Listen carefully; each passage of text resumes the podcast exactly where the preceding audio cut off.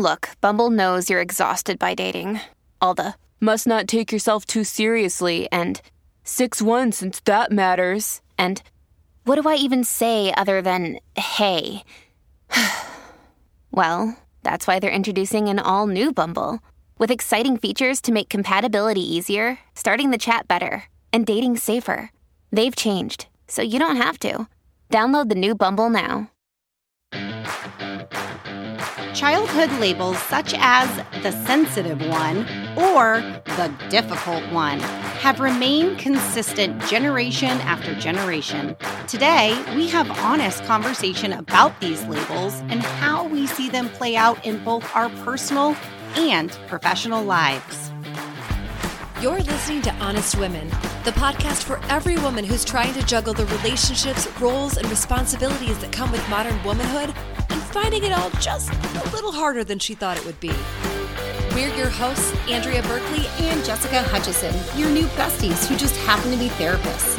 And while we believe that life is hard and there's no tip or trick that will solve that, it does get just a little bit easier when we can be real with each other and talk about it honestly. You're listening to Honest Women. Good morning, my friend. Good morning. Has it been a good morning? No, no. No. It has not been a good morning at all. How about you? It was a little rough. It was a little rough. I was definitely reflecting on what we're about to talk about today. And yeah, it was playing out in my house this morning for sure. Oh, girl. Yep. Mm-hmm, me too. And it, you know what? It actually started really nicely. And then my family woke up and all hell and everything went to shit in a handbag. Oh, oh, good Lord. I tell you what, today's episode, I've actually been really excited to do. And you don't even know my excitement because I haven't I told don't. you my told you my excitement. I'll start with kind of telling a story of how this topic came up because it was truly this big aha moment for me. I get home from picking up my my daughter and she got into an altercation, I don't know, you know, one of those 10-year-old girl drama mm-hmm. fights, whatever. Love her mom. She's very similar to me. So we're kind of texting, like, okay, what story did you get? Here's a story I got. Let's piece it mm-hmm. together and figure out what actually happened. Right. And yeah. so, long story short, my daughter is she's just not the tattler where it's like just say it's okay to say somebody did something or whatnot she's like why i can deal with it i can handle it problem is she's often on the receiving end of tattling being on the receiving end of tattling means she's often the bad guy so she gets ridiculed or disciplined without the opportunity to give her perspective and I myself, as her mother and knowing her, have said, What did you do?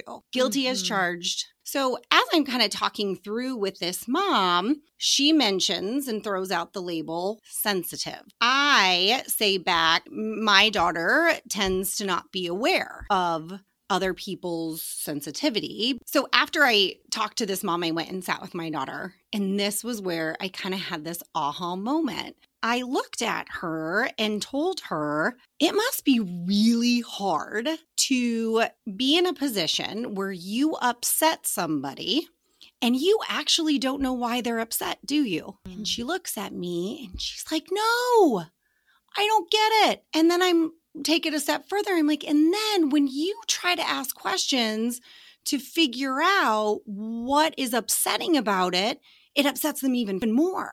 Mm-hmm. She's like, Yes, I don't get it. And then they go and tattle on me, and then I get in trouble, and I'm the bad guy, and I honestly don't understand what I did. And I'm looking at her, I'm like, wow, I have such a different understanding of you. And then in my head, I'm thinking, and your dad, truly, on how mm-hmm. hard it must be to upset somebody who can be labeled the sensitive one mm-hmm. and really, truly not get it. And then get in trouble or ridiculed for being quote unquote mean. And you have no idea what you did wrong. I mean, Andrea, I kid you not. I was sitting in my bed that night and it was like I saw this whole different, the world so much differently. Yeah. And then as I do, I dive down in my in my head, which can be a scary thing, about childhood labels and how they play out into adulthood. And that is Mhm. why I have been dying to talk this through with you. One, because you're like the best sounding board, right? Ooh, But you. you. offer, yeah, you're welcome. You offer perspective. We talk through things and Yeah. it just starts to make sense. You know, then I started to think about labels like the difficult one, the angry Mhm. one, and how that plays out. Yeah. So Uh-huh. I'm curious, what was your label as a child? Gosh, I've had time to think about this. I haven't thought about it. I feel like I haven't gotten to the right end. Like I'm not 100% sure, but the label I have internalized is like the high achieving one Ooh. or the responsible one. And then when I was in high school, more like the dramatic one, but definitely the high achieving one, kind of independent. She does, she runs herself one. Does that make sense? No, it makes perfect sense. That was not me. Oh, I, that was my sister. Yeah, no, I was the me. good one. I was the good one. I was the one you don't have to worry about. I was the one who can get things done independently. I'm the one who's going to get the A plus. And some of that has to do with school, you know. Some Mhm. of that has to do with how I took to learning and my personality. Here's an embarrassing story. When I was in middle school, we had to make up an invention. And my invention was a little box that had a little, like a cutout of a hand with like a, a stick attached to it. And you could pull a string and then it would raise the hand for when your arm was tired from raising your hand in class. Why is that embarrassing? That's awesome. No, it, it because I I just I don't I think it goes without saying like I was super popular in middle school. well, and I'm also thinking, That's how many times did you raise your hand? Right? All you the were the hand raiser every time. Yeah. I mean, I literally I was like I always know the answer and I'm going to I want to share my opinion and I want to be good. You're asking a question, I'm going to answer the question. Even if it means that comes with total lack of social awareness. So I think a big part of my growing up years was not so much people pleasing but adult pleasing. I'm the responsible one. I'm the one who was babysitting at 10. People would say, I "Can't believe how responsible she is."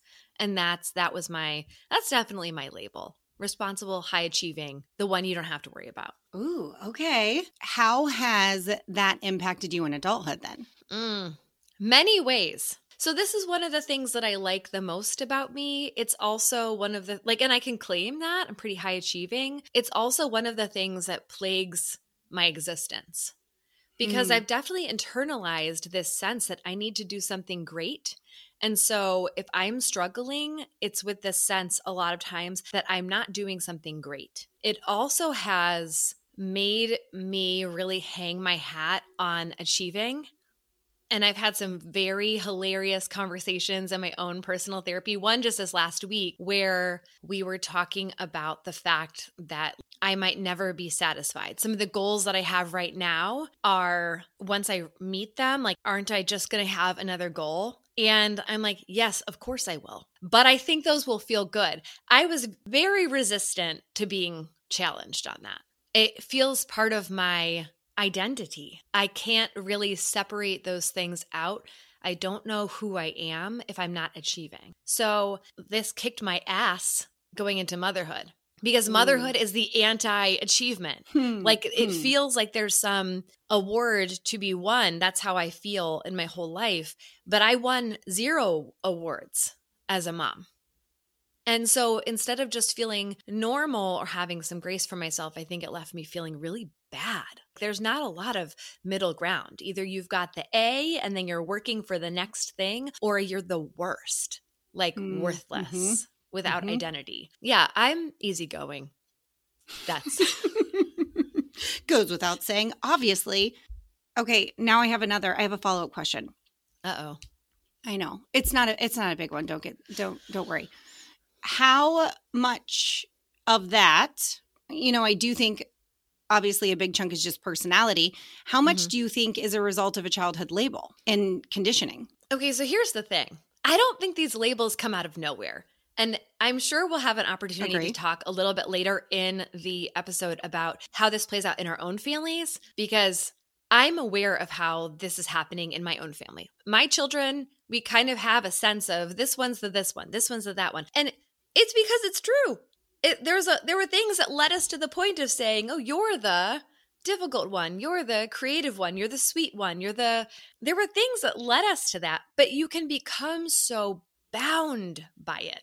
I think the label was right on. But I also think, for example, like I was a super parentified child. I was a super adultified child. So maybe I came into the world with um a sense of being highly competent or smart or driven. Like maybe that I was born with that. I don't know. But there were also things in my environment that led me to be more that way that weren't necessarily healthy. Right. And then that label really it really reinforces. It becomes it becomes a thing that's more true because other people say it about you. Does that make sense? Right. Yes, mm-hmm. no, it makes perfect sense. This is why I wanted to talk through this, is because, yes, I agree with you. I think a lot of it is a result of it, it's just true. Let me talk about my labels. It, it's interesting because I, lo and behold, I was not the responsible one at all. I was, I was the happy child. Mm. I was the easy child. Now, if you ask me to look at my childhood, I think that label was very accurate in early childhood.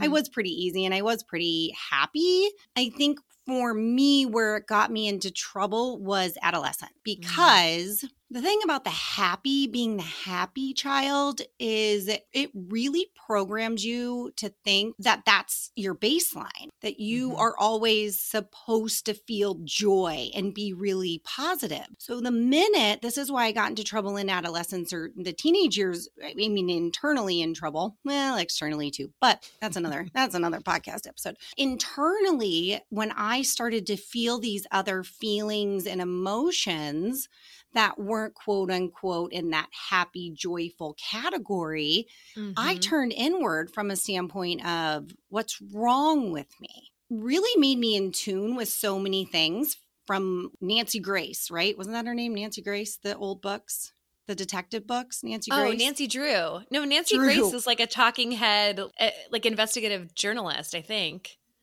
Okay, see? Well, Nancy's like to investigate, whether it's Drew or Grace. They like to investigate. See? Not the overachiever over here. So then I started to become really in tune with things around me to try to Mhm. figure out what it was that was not making me happy because I'm the happy one. It really did not start to get me into trouble until the teenage years, but it's also reinforced by society. So Mhm. anybody who is been labeled the life of the party or the really fun one, oh, there's so much pressure because when you're the happy life of the party, go lucky, the minute you walk into the room and you're not that, everybody notices. Mhm. And then it's further reinforced as what's wrong? What's going on? What's wrong? You're not you. You're not being normal. What's going on? It's like kind of beaten into your head that you're not good unless you're happy or easygoing or this isn't your role. You're supposed to be happy. You're supposed to crack the joke. Yeah, I think what you're saying is that these labels shape our relationship with the world around us. So I can Big see time. in our own family that the labels, if we're not careful, and we try to be pretty mindful around this because we've seen what it does, those labels can shape how other people treat us, like what they expect of us and the way that they interact with us. And they can also just shape how we identify ourselves in relationship to the world Big time. and what's allowed. and what feels comfortable. So even as we're talking through this, I'm thinking about a couple weeks ago when we released the episode during Suicide Prevention Week. It was a very vulnerable and, and honest episode. Loved loved doing that, truly do. But what's funny is the amount of people who reached out or sent us messages, whether it was personally or through the podcast, which I appreciate. Let me be clear, I appreciate those so much but Mhm. my inner being struggles so much with that attention. oh, really? Yeah, I have to be honest here. I have Yeah. to, right? That's what we're doing. I have to be honest. I struggled with the attention because, I mean, decades, I only received attention for happiness. So now to shift over and receive attention for vulnerability or sadness or pain, I kind of didn't realize it until we started talking through it right now. Mm-hmm.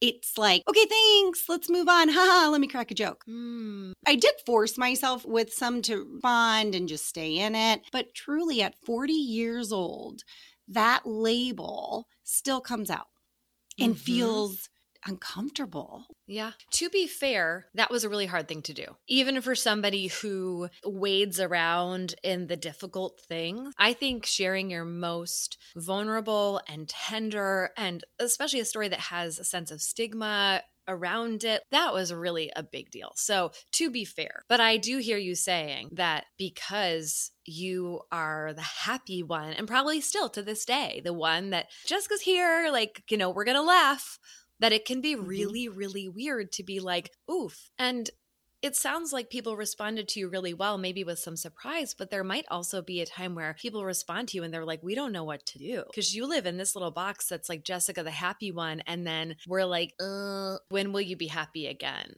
Or I don't know how to comfort you because you're not the one who usually needs comforting. Yes. And that is something I wish my 16 year old self would have known. Then, if you look at wanting or needing, which kind of goes to this next level of this conversation or next part of this conversation, is how we seek comfort, right? Or, or what we need, and how those past labels then play out as parents, as partners mm-hmm. as friends. Mm-hmm. So if I look at Jessica the happy one and great point of saying people might not know how to support you if you're usually presenting yourself in this one way, Right. thinking about how that leads to loneliness for people Mm-hmm. or feeling like nobody cares. And often that's not the case. Right. It's Right. if you're only showing up this one way, people don't know how to lean in or support you or nurture you or care in the way that you need, nor do you often know. yeah. Or even in ways that would be different than what you usually get. So This seems like a great time to take a break. We'll be right back. I've shared this story on the podcast before, but I'm going to say it again. I know I bring a lot of big sister energy to the table. Like, I am a big sister. I am the epitome of big sister. I am first. I'm not actually the firstborn, high achieving, independent. I have an opinion. You should know what it is. I will take care of you whether you like it or not. Big sister energy. That for me was something that was really reinforced by my childhood label of responsible or whatever it was, because those traits are considered good traits. So I was getting positive attention for the label that I received in childhood, which means that all of my natural tendencies and all of the social feedback that I got said, yes, keep doing that. The problem is that that means that I didn't really learn how to be very vulnerable. I didn't really learn how to let other people show up for me. It just, it wasn't natural. And so this isn't about better or worst. It's about what's natural to you. And that needing from other people was not natural. Receiving from other people was not natural. And so I am telling you the truth when I say that the first time that I really felt vulnerable, vulnerable, and able to receive, those times were in my 30s. And I know that like there are people who know me who listen to this and are like, what bullshit? Like you were vulnerable before. Sure. And not in a receiving way, not in a healthy way. And so it took getting to some of the lowest of the low points of my life before I was, I didn't show up the way that I was labeled. I couldn't show up as the responsible, self sufficient big sister part.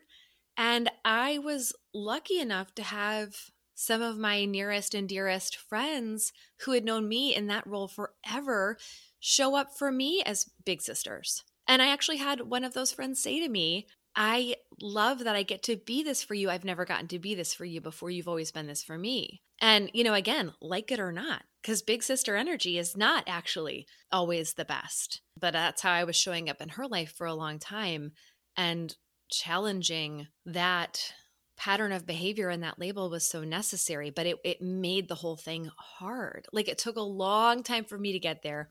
Things had to be really, really tough or bad. And it felt so uncomfortable. It was so uncomfortable. Yet it was exactly what I needed, not just then, but I think throughout my life to be seen and not have to be good to be seen as good.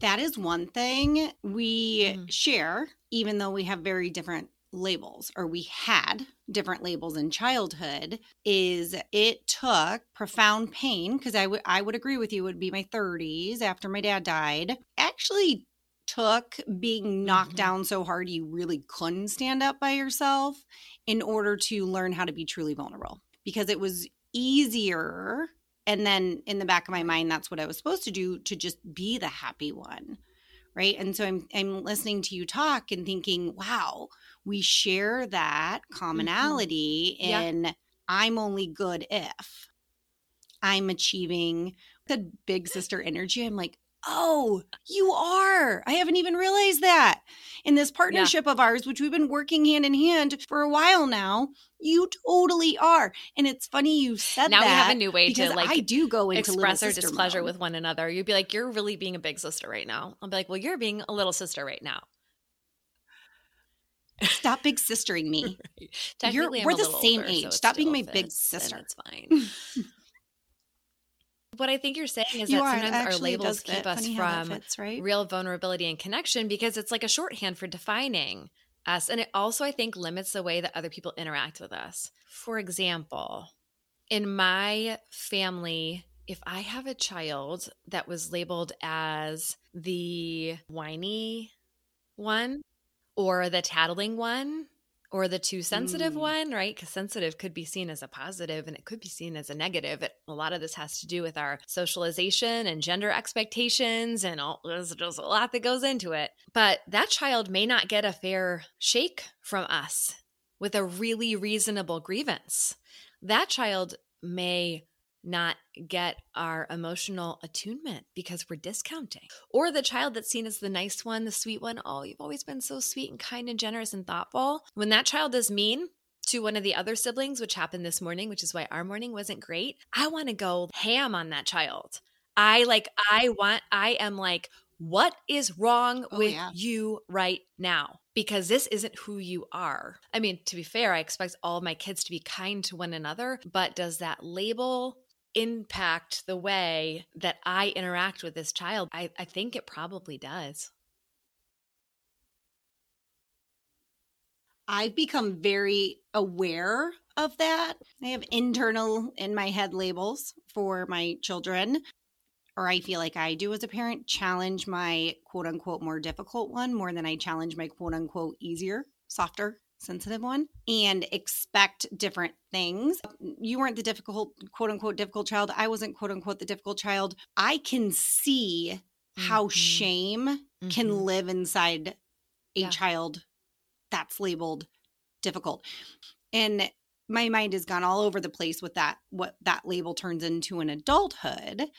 I really have a lot of empathy now for this label and how hard it must be because I am sensitive. I was the more sensitive one. That was another label I had is being sensitive. And I will say, growing up as the quote unquote sense, sensitive child, ooh, it's easy to figure out whether you're trying to or not how how to manipulate a situation.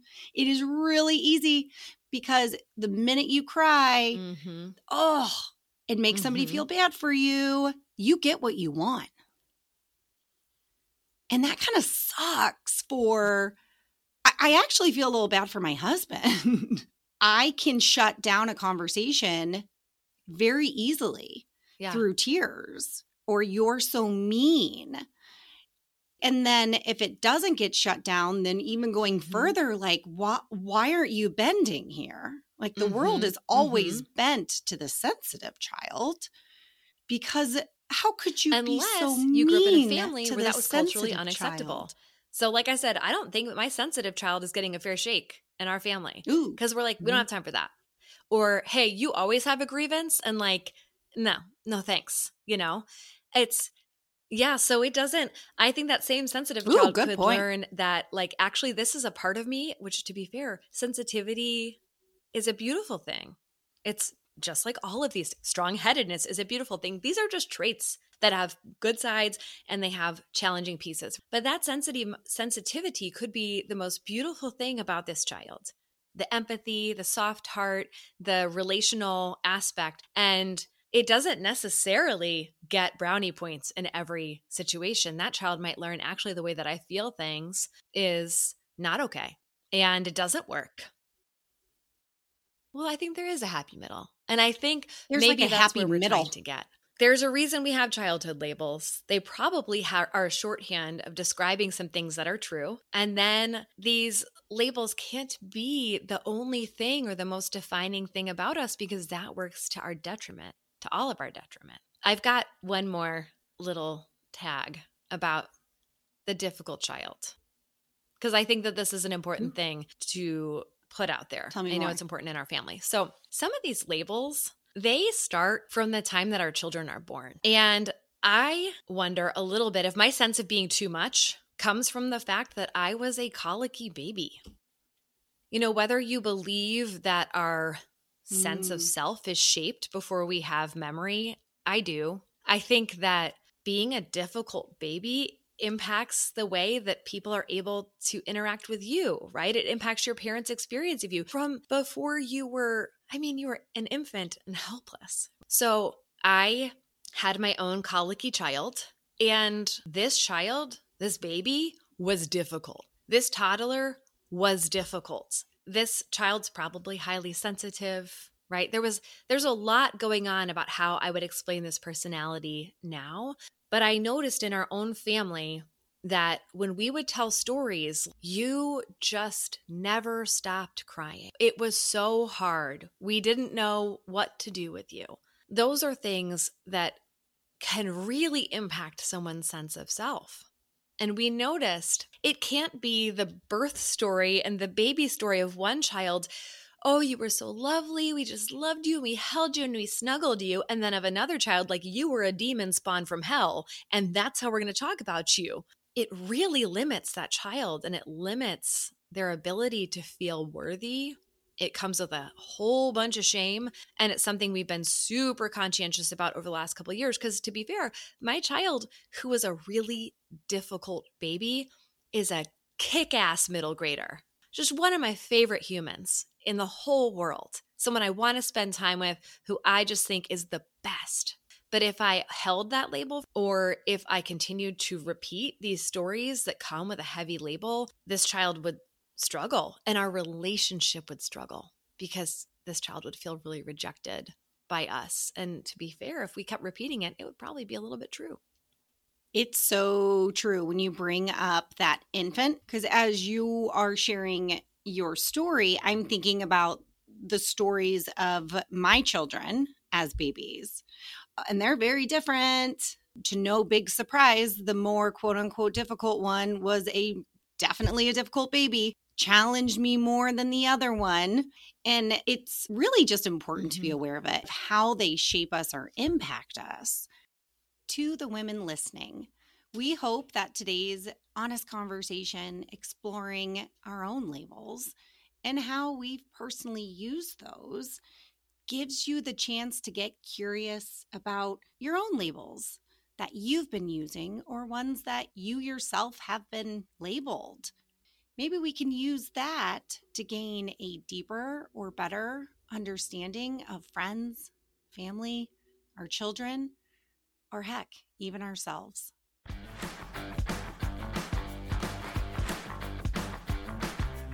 You've just finished an episode of the Honest Women podcast. We are so honored that you would spend this time with us. We have so much more where this came from and don't want you to miss a minute. So please, right now, take a second to follow the show. While you're there, leave us a five star rating and a review.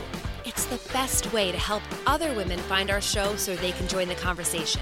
And if you have a friend who could use a little more honesty in her life, and who couldn't, send this episode directly to her. Actually, send this episode to anyone you want to. Everyone's welcome here. We'll be back next Wednesday speaking some truth and feeling some feels. Until then, hang in there, ladies. This has been Honest Women.